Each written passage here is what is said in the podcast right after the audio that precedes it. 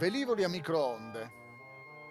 Il 17 settembre 1987 gli aerei senza pilota alimentati a microonde e che non necessitano di pesanti serbatoi di carburante diventarono una realtà.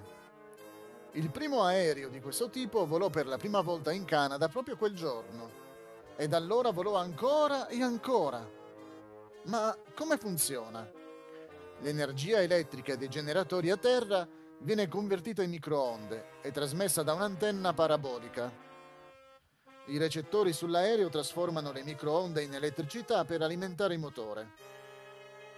L'obiettivo era un aereo che potesse rimanere in volo per diversi mesi continui ad altitudini massime di 21 km. L'utilità?